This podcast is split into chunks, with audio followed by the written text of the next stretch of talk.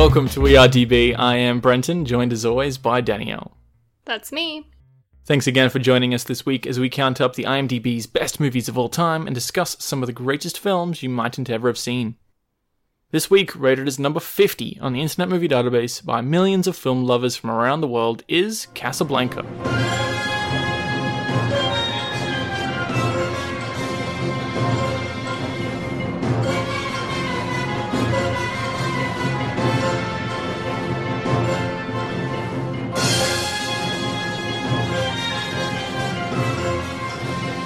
Released in 1942, starring Humphrey Bogart and Ingrid Bergman as the two leads, Casablanca... Wait, so this was made during the war?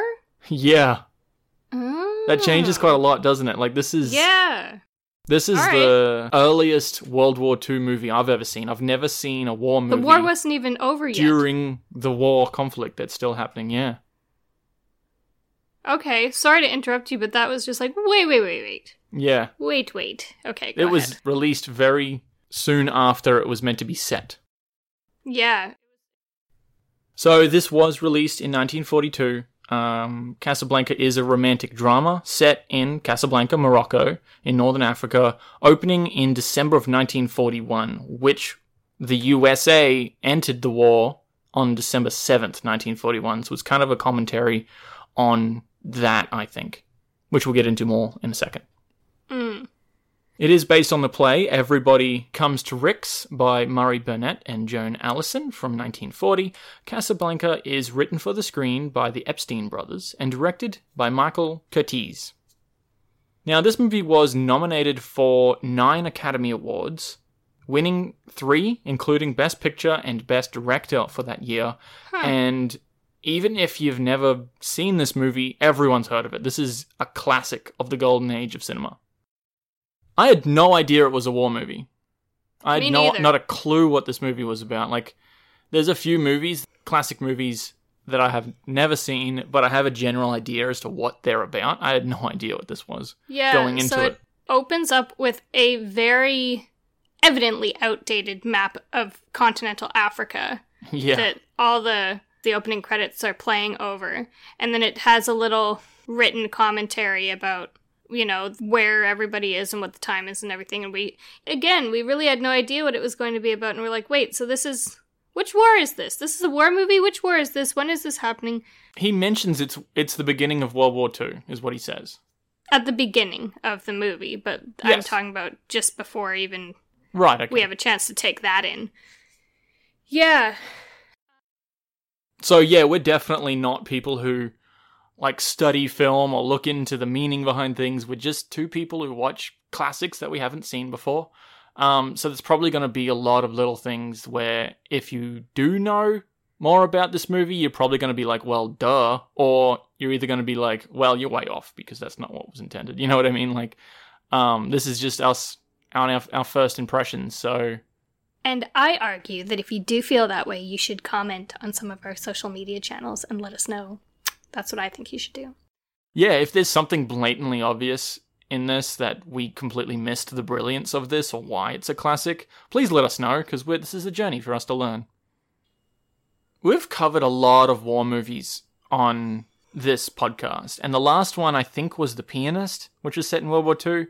And we mentioned on that episode how every one of these movies, we've covered Schindler's List, we've covered Life is Beautiful, Saving Private Ryan, every one of them sort of tackles World War II from a very different perspective. I even shout out to Inglourious Bastards, which gives a different perspective again. Casablanca is another perspective. Like, there's so many different angles to that conflict. I've never seen the Northern African side of Casablanca and how the refugees were going there and how the people living there were dealing with Nazi-occupied French Morocco. Like, that's such a unique film location, which I've never seen before. Well, it just really makes you open your eyes to the scope of what an international crisis this was. Like, think about it. If you were living in Vietnam, you would have been affected. If you were living in China, you would have been affected. If you were living in Australia, you would have been affected. Like, the places that we tend not to think about in terms of the impact that World War II had on them, I would say are Latin America, so South America, continental Africa, and Southeast Asia. Was Latin America very much in the conflict? I don't have a clue. And that's kind of my point, is that I didn't think Africa had very much. Because I think Southeast Asia was. Southeast Asia absolutely was. It's just from a Westerner's perspective, we didn't learn about it a whole lot. We focused on the European side of the conflict, not the... We did here in Australia a fair bit. We had a fair few troops throughout the islands. And I was going to say that makes sense, because North American troops would have gone to Europe, Australian troops would have gone to Asia. But never did it even really occur to me that there would be anybody in Africa. Yeah. I mean, they trained in, like, Egypt. They sent a lot of troops there throughout both world wars. But I just think this is a very unique perspective from the people living in Morocco, which is, like, West Africa. It's like Northwest Africa. Yeah. And I'm sure that this underground route that people were taking to get out of Europe, I'm sure that actually existed. Mm. You know, underground not being physically underground. But okay. I'm like, what are you talking about? Yeah, okay. No, that makes sense. Well, it wasn't that far away. No, but I'm just thinking, like, I'm sure people actually did get their way to Casablanca to go to Lisbon to go to America. Like, I'm sure that actually existed. Which, again, I don't think of Portugal as being very much involved, but I'm sure they were. Yeah. Just because I don't know a lot about Portugal. I just wanted to say, we've said this a lot about some of the older movies that we've watched, but the quality of the high-definition version that we actually watched, apart from it being black and white, it looks great. Like, yeah. If you showed me scenes of this and told me it was Schindler's List that came out over 50 years later, I'd probably believe you, because I'm like, okay. It looks really good. And the lighting is actually amazing with what they do with it throughout conflicts and to try to invoke those sort of emotions depending on what you're trying to get out of the scene. Would that have been a lot of original content, or how much of that do you think would have been in the remastering process? I don't know. I'm not sure what is involved.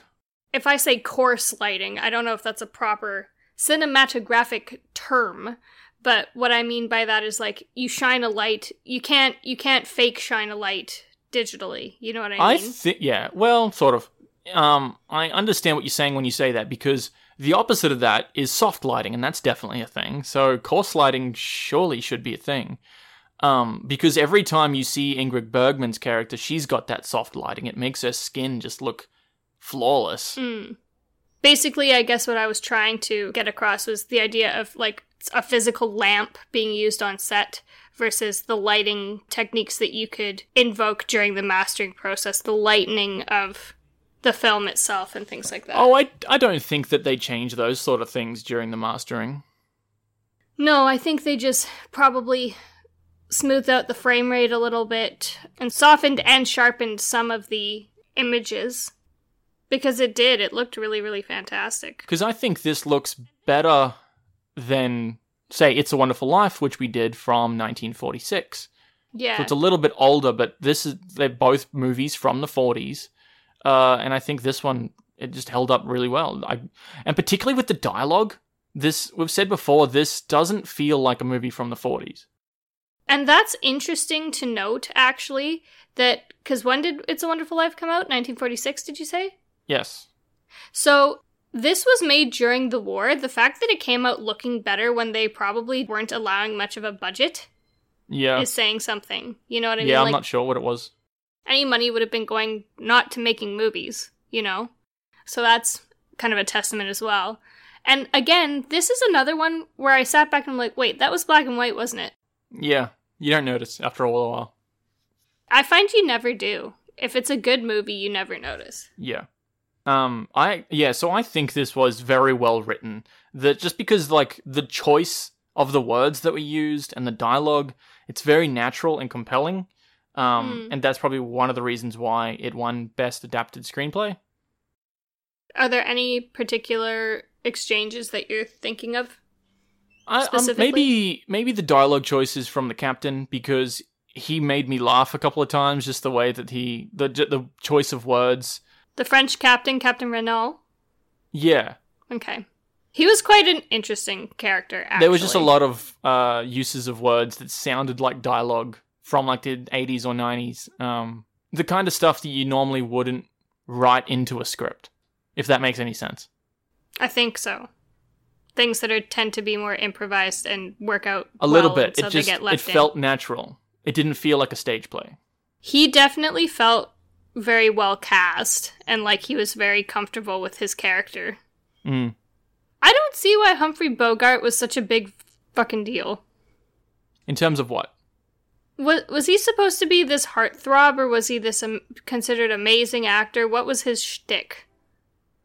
Well, I have an idea, and I'm going to go into spoilers here. It's a very old movie. It's a classic. I'd be surprised if you're listening to this if you haven't seen it. So we're going into spoilers because I want to talk about this. Okay. Towards the beginning, I was probably about a third of the way through, I made a note, I wrote it down, that I think Rick's an interesting character because he's very careful. And he's successful because of it, right? He's kind of a neutral character. I don't stick my neck out for anybody. That's what he says. He's like, I don't stick my neck out.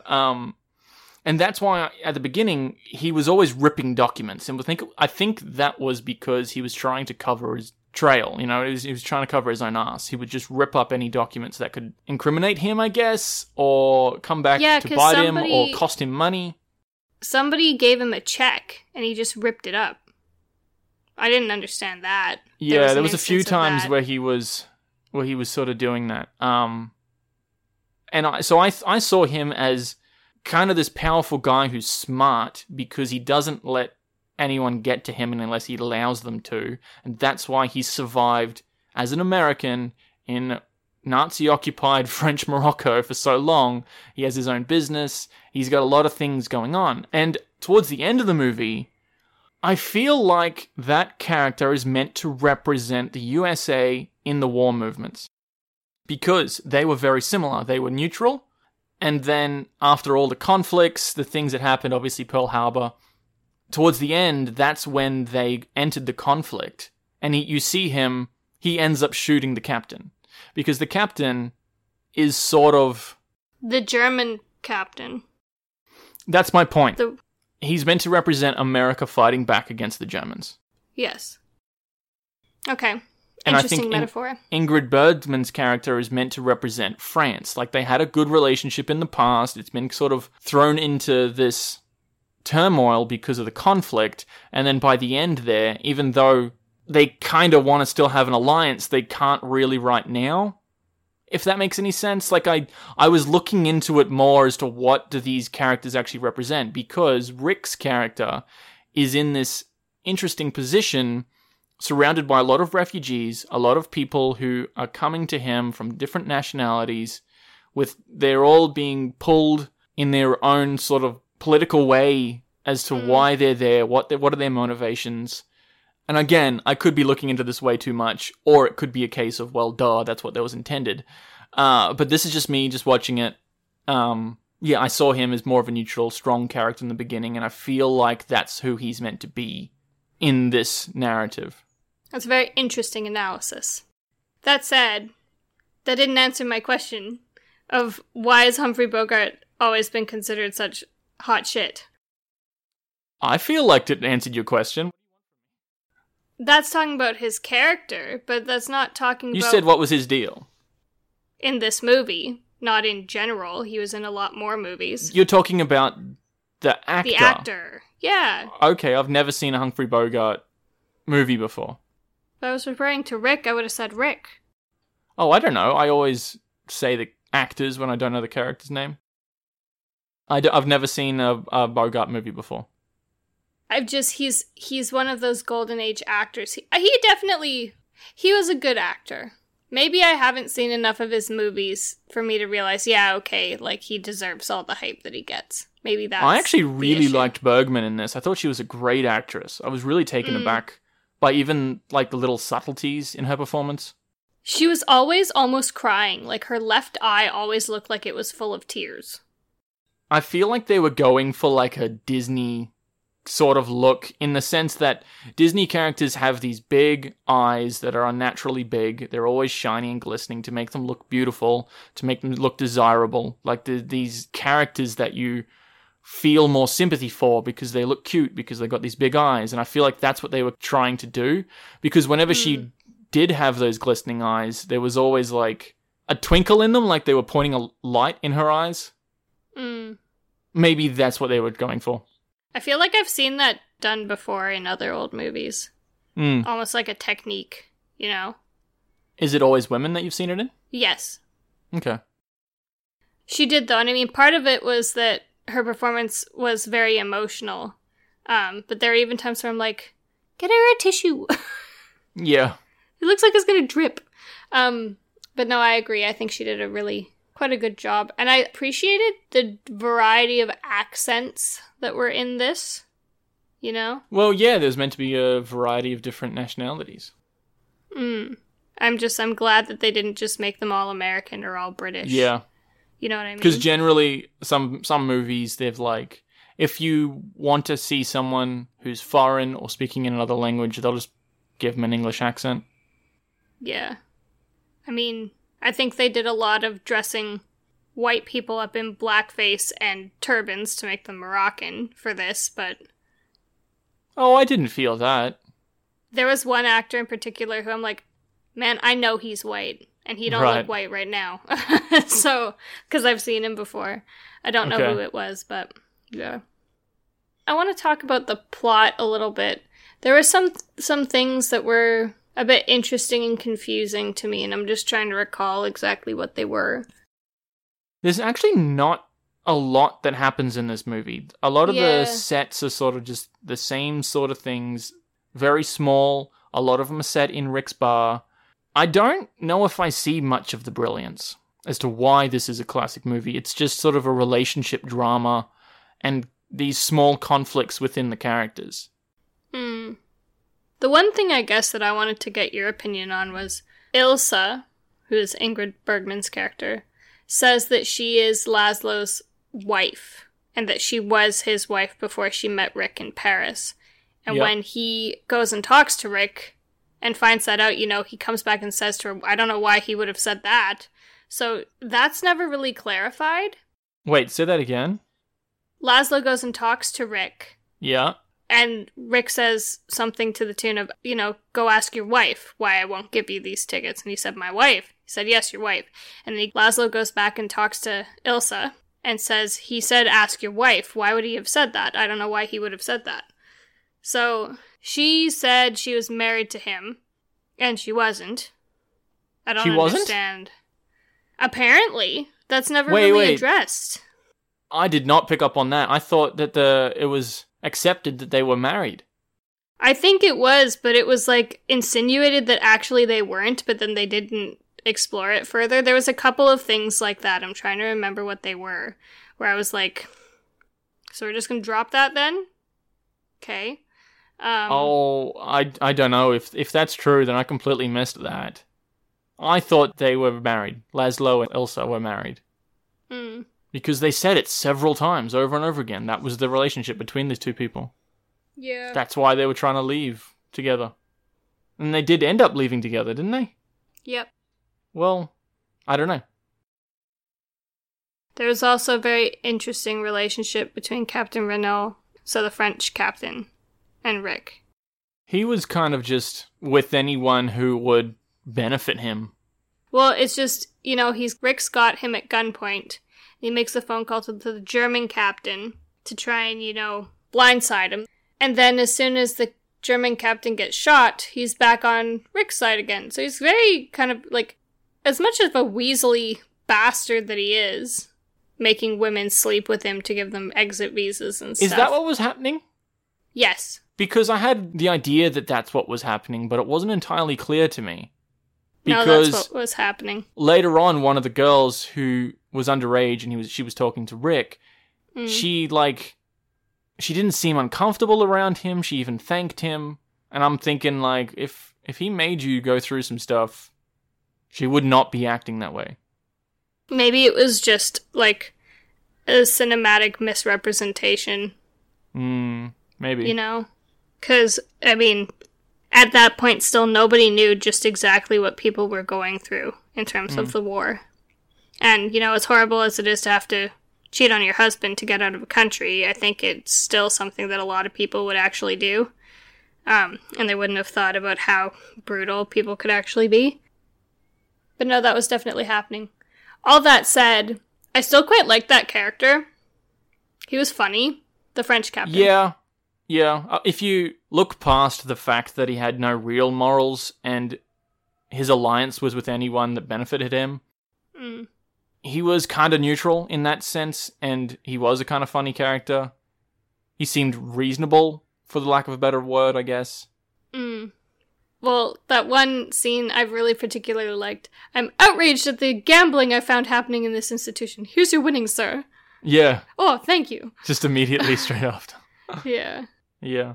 I think it's interesting that a movie from this time doesn't end up with the man and the woman in this love romance drama ending up together. But I think it wouldn't have worked any other way. Like, it was a powerful notion because they didn't end up together. And I like that. It was probably all the more romantic because of it. Yeah. Well, I think it was fine. I did enjoy it, but I don't think that I can see the full capacity of its brilliance as to why this is a great thing. It was kind of just... It was interesting watching Rick's transition from sort of this idealist character to more cynical. And I do like the unique war location, like we said. I really quite liked that about this, because I think it was looking at this from a perspective that was still... Probably it was really Hollywood-friendly because it was so exotic, you know? People wanted to go to the movies to see something they hadn't seen before, and so this is probably... It was a way of, you know, bringing messages and ideas about the war to them in a way that was still entertaining. So I thought it was pretty clever for being able to do that. Yeah, that's interesting. Yeah, I quite liked it. I can definitely see how it can be considered a work of art in the way that it's shot and acted and the themes running through it. I think there's a lot that I missed culturally because it was a movie made in the 40s for people who lived in the 40s. Yeah.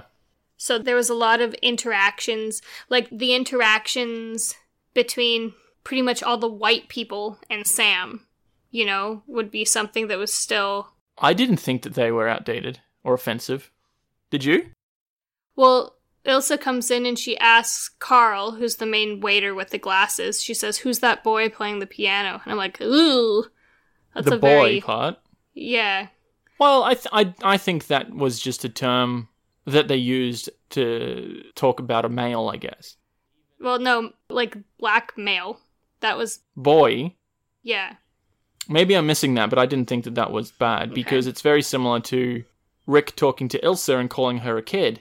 I don't think that that was meant to be demeaning or degrading or anything like that. I think that was just a term that they used. It's kind of like calling you like, hey guys. I don't know, I've just always heard that particular term is not considered very... Tasteful. Appropriate, yeah, when you're speaking to black men. Okay, It's a way of like... kind of squishing them down with your thumb a little bit. Oh. Which is surprising from that character because I thought she had a lot of respect for Sam. Yeah, so I don't know if at that time it was still a term, and that's what I mean, like, because it could have been a term... It was just a thing you said. Yeah, at the time, even though now it's culturally got a very different connotation. Okay. But I'm saying, you know, things like that I feel like I missed. So there was... Or just even the amount of drinking that was in this. Yeah. Like, I think that was very upper-class 40s.